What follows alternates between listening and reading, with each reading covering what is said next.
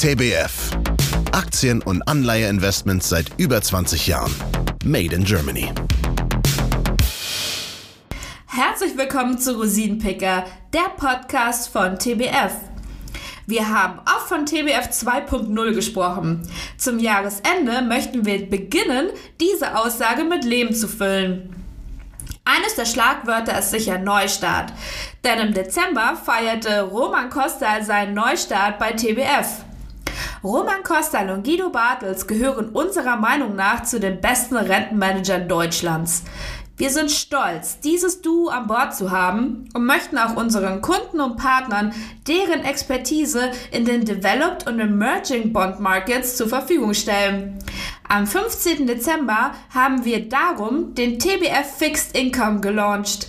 Der aktiv verwaltete Fonds basiert auf einer fundamentalen Top-Down-Makroanalyse. Das Ziel ist eine attraktive Gesamtrendite zu erwirtschaften, die im Einklang mit Kapitalerhalt und einer umsichtigen Anlageverwaltung steht warum gerade jetzt der richtige Investitionszeitpunkt für einen globalen Rentenfonds ist und wie Guido Bartels und Roman Costa eine attraktive Rendite erzielen wollen, erfahren Sie im Interview, was Sebastian Leben vom Börsenradio mit Guido Bartels geführt hat. Wir wünschen Ihnen viel Spaß.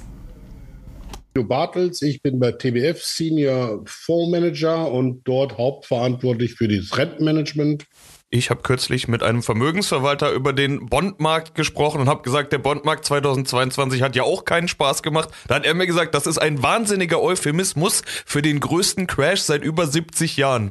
Hm, ja, war ein anstrengendes Jahr, würde ich sagen. Wie, wie haben Sie es erlebt? Wie haben Sie als Fixed Income Manager das Jahr erlebt? Ja, genauso wie das der Kollege anscheinend auch gesagt hat. Also ich habe selber und ich mache das ja auch schon seit mittlerweile seit 1987 bin ich aktiv im Markt unterwegs und so etwas in dieser Dynamik und vor allen Dingen auch nicht in dieser Breite, das habe ich so noch nicht tatsächlich erlebt. Nur um so eine Statistik mal kurz zu bemühen, der gesamte globale Rentenmarkt, der ungefähr 60.000 Milliarden Dollar groß ist, der ist dieses Jahr in der Spitze bis Oktober, dieses Jahr nur über 22 20 Prozent in den Keller gegangen. Also das ist schon mal ein Wort zum Sonntag und da muss man sich ehrlich gesagt auch nicht hinter den Aktienmärkten verstecken, weil selbst die Aktien sind ja ähnlich stark gefallen. Da waren es, glaube ich, 25 Prozent an der gesamten globalen Marktkapitalisierung. Also egal, was man machen wollte, auf den großen, breiten Indizes konnte man sich dieses Jahr tatsächlich nicht verstecken.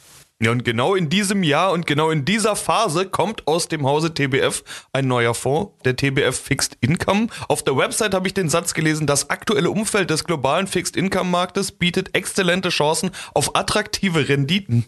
Herr Bartels, ja, warum denn gerade jetzt? Also was ist zum Zeitpunkt zu sagen? Naja, wenn ich jetzt, wann dann, würde ich mal sagen, weil jetzt sind ja die Renditen gestiegen. Das Problem ist ja nicht dabei, dass die Renditen jetzt unattraktiv sind, sondern dass sie auf einem unattraktiven Niveau waren. Das muss man ja dazu sagen. Das heißt, wenn ich jetzt einen, also sozusagen einen Neustart mache, dann bin ich natürlich jetzt auf den, auf den guten Niveaus kann ich einsteigen. Da ist sicherlich auch noch nicht alles vorbei. Da muss man genau aufpassen, wo man sich investiert und wo man engagiert. Aber im Grundsatz ist das jetzt, wie gesagt, erstmal äh, ja, ein besserer Start, als wenn ich das Anfang letzten Jahres gemacht hätte. Neustart, den Begriff greife ich doch gleich mal auf. Sie haben sich für den Neustart auch einen neuen Mann an Bord geholt, Roman Kostal, ein erfahrener Portfolio-Manager im Fixed-Income-Bereich. Wie sehr freuen Sie sich über den neuen Kollegen und was bringt er mit? Naja, also ich freue mich da extrem drüber, weil Roman, wie der Name schon sagt, so ein bisschen, kann man vielleicht äh, äh daraus erkennen, er ist jetzt nicht so der gebürtige Deutsche, er ist, äh, kommt aus der Tschechischen Republik ursprünglicherweise und hat dementsprechend natürlich also auch eine gewisse Affinität zu den Schwellenländern. Roman selber spricht fließend Russisch und andere, andere Sprachen noch, denen ich selber nicht mächtig bin und hat vor allen Dingen aber auch eben die tiefe Verständnis, zumindest kann ich das, glaube ich, so ganz gut beurteilen, von den Rentenmärkten und was die Rentenmärkte antreiben. Gerade speziell in dem Bereich der SSAs, wie man so schön sagt, also Sovereigns, Supras und Agencies, also den Bereich, in dem wir den, den wir auch mit dem Fixed-Income-Markt beackern wollen. Da kennt er sich hervorragend aus und vor allen Dingen das, was ich eben nicht mitbringe. Ich kenne mich in schwer Schwellenländern quasi gar nicht aus, weil ich aber mich aber da nicht so richtig wohlfühle. Ich spreche die Sprache nicht. Roman bringt das alles mit und kann natürlich eben zu zusätzlichen Developed Markets, was ich auch kann, eben sehr gut die Schwellenländer mit ergänzen. Ja, nun soll der Fokus ja vor allen Dingen eben auf den Sovereign Bonds liegen, also Staatsanleihen und das Ganze zu mindestens 90 Prozent im Investment Grade Bereich, wenn ich gesehen habe, Schwerpunkt bei Hard Currency Aktien von OECD Mitgliedstaaten. Was bleibt denn da übrig als Anlageuniversum? Oh ja, das ist ziemlich groß. Also von den eben bezifferten 60 60.000 Milliarden, die der gesamte Anleihemarkt groß ist, ist dieser Teilsegment tatsächlich immer noch 40.000 Milliarden groß. Also da gibt's genug Tummelfeld, was man da tun und lassen kann. Äh, das macht richtig Spaß und äh, da kommt man tatsächlich, also auch wenn man so ein, wenn man so ein Musterportfolio zusammengestrickt, selbst jetzt würden wir mit einem durchschnittlichen Rating, also gut im A-Bereich, also zwischen Double A und Double A minus, kämen wir im Moment immer noch auf eine Rendite von über viereinhalb Prozent. Also das ist schon recht attraktiv, muss ich echt sagen. Ja, und auch da könnte man vermutlich auch diese Eingangsfrage, dieses Warum jetzt wieder ins Spiel bringen, vor nicht allzu langer Zeit wäre bei diesen Hard Currency OECD-Ländern nicht so viel Rendite zu erzielen gewesen. Das hat sich ja deutlich verändert. Äh, auch da können wir wieder dieses, dieses Timing, dieses Warum jetzt ins Spiel bringen, oder? Ja, genau, natürlich, weil es eben, wie gesagt, jetzt haben wir diesen Abverkauf gesehen. Also der ist, wie ich schon sagte, ist wahrscheinlich noch nicht zu Ende, weil wir haben natürlich, kommen aus einer Phase heraus, die es ja so in dieser, ja, in der jüngsten Menschheitsgeschichte noch nie gab, dass Zentralbanken eben massiv zusammen mit den Regierungen an den Kapitalmärkten interveniert haben. Also die Regierungen haben Schulden begeben, um die natürlich in Form von Hilfsprogrammen und anderen Sachen den, den Bürgern zur Verfügung stellen. Und gleichzeitig haben die Zentralbanken diese Anleihen gekauft, um damit die Renditen künstlich niedrig gehalten. Das hat natürlich eine komplette Marktverzerrung ergeben. Also der Zins als Informationsquelle war quasi außer Kraft gesetzt. Also es gab es halt nicht mehr. Also der Zins selber war irrelevant plötzlich geworden, weil er nicht mehr die Informationen darüber spiegelte, was ist riskant, was ist nicht riskant. Das ist ja normalerweise, was in dem Zins inhärent halt ist. Und dieser Zins als Preis des Geldes war im Prinzip verzerrt. Zu Recht muss man sagen, weil hätten die Zentralbanken das nicht gemacht, die Regierung nicht gemacht, dann würden wir wahrscheinlich alle jetzt mit Massenarbeitslosigkeit, Wirtschaftskollaps und ähnlichen Sachen zu kämpfen haben, wie wir es in Depressionen im letzten Jahrhundert hatten. Aber das ist eben nicht passiert, aber das ist jetzt eben der Preis, den wir dafür zahlen und zahlen müssen irgendwo. Wie die Notenbanken weitermachen werden, wissen wir noch nicht. Es gab eine Normalisierung, ja, aber ist es auch schon Normalität, wenn die Notenbanken die Zinsen weiter anheben werden, wenn da weiterhin Anleihen verkauft werden, die Bestände, auf denen die Notenbanken sitzen, sind ja noch recht hoch, dann könnte es ja noch zu weiteren Verwerfungen kommen. Wie schätzen Sie gerade Stand jetzt die Lage des Marktes ein? Ja, also ich glaube, ich glaube, dass wir im Moment jetzt, jetzt aktuell per heute, wo wir jetzt ja, wie gesagt, in den letzten Monat schon wieder deutlich die Kursgewinne gesehen haben an, an den langen Enden der Rentenmärkten. Ich glaube, das ist so ein bisschen übertrieben, muss man jetzt fairerweise sagen. Also, weil ich glaube, da wird viel zu viel zu viel vorweggenommen. Die Notenbanken sind mit dem Hiking noch nicht zu Ende. Also die Noten, die Zinsen werden weiter ange, angehoben werden, weil die Inflation, auch wenn sie jetzt vielleicht so anfänglich anfängt so ein bisschen auszusehen, als es rückläufig wäre, ist ja noch nicht wieder auf den normalen Niveaus angekommen. Wir glauben, es gibt gute Chancen, dass wir auf dieses normale Niveau innerhalb der nächsten 12 bis 18 Monate wieder ankommen werden oder zumindest in die Nähe davon. Aber die Notenbanken werden erstmal weiter die Zinsen anheben. Das führt natürlich dazu, dass die Zinsstrukturkurven, also Zinskurven insgesamt sehr invertiert sind. Also speziell im US-Dollar-Bereich haben wir natürlich eine phänomenale Inversion. Das heißt, die kurzen Zinsen, die zweijährigen Zinsen sind deutlich höher als die langen Zinsen. Und das können wir uns natürlich als Investoren zugute machen, indem wir einfach tatsächlich in dem Moment im kurzen Ende investieren, wo wir deutlich höhere Renditen bekommen, ohne großartiges Risiko auf der Laufzeitenseite zu haben. Ja, und was da dann besonders wichtig wird, ist, wie man immer sagt, dass man sehr selektiv vorgehen muss. Also aktives Fondsmanagement notwendig. Umso besser, wenn man da gleich zwei renommierte Fondsmanager hat, die da am Werke sind. Ich habe gelesen, sie setzen auf bewährte Strategien mit Blick auf Zinskurven, Durationen und Spreads und ein aktives und solides Rentenmanagement. Wie also wollen sie vorgehen? Es geht ja erst los mit dem 15.12. Wie ist Ihre Strategie? Wie ist Ihr Plan? Wir haben ein, ein, ein Musterportfolio uns erstellt, wo wir so ein bisschen rumspinnen können, wenn wir denn so viel Geld hätten, was wir damit machen könnten. Und das äh, folgen wir natürlich, verfeinern wir die ganze Zeit. Und sobald wir dann, wie gesagt, der Zeitpunkt Null kommt und wir auch Zuflüsse haben, der Seed-Investor investiert hat, dann können wir das Geld erstmal hineingeben, so wie wir das zu dem Zeitpunkt und zum jetzigen Zeitpunkt eben als für richtig empfinden. Also die gleichen, die richtigen Punkte auf der Kurve, die richtigen Laufzeiten, die richtigen Währungsmix, der richtige Emissionsmix. Und wenn wir das dann gemacht halt haben, da kämen wir dann eben, wie gesagt, auf diese, wie ich gerade sagte, aktuell 4,56er Rendite und mit einer vernünftigen, äußerst vernünftigen Ratingstruktur. Das hieß jetzt aber auch, äh, wenn man natürlich weitere Zuflüsse bekommen werden, was ich auch, wo ich glaube ich ganz stark von ausgehe, weil äh, ein globaler Rentenfonds, der wirklich über alle OECD-Länder plus weitere Länder noch investieren kann mit einem, mit einer, ja, eigentlich normalerweise offenen Währungsposition. Das hat, glaube ich, sehr viel Attraktivität. Gerade jetzt in Zeiten der Globalisierung, die jetzt zum Teil wieder rückläufig ist, wo viele Leute auch tatsächlich in Einsparungen eingehen müssen, haben die oft nicht das Personal, diese gesamten Märkte zu verfolgen. Und das hilft natürlich schon, wenn ich da, wie gesagt, diesen globalen Rentenmix im Prinzip mit hinkriegen kann.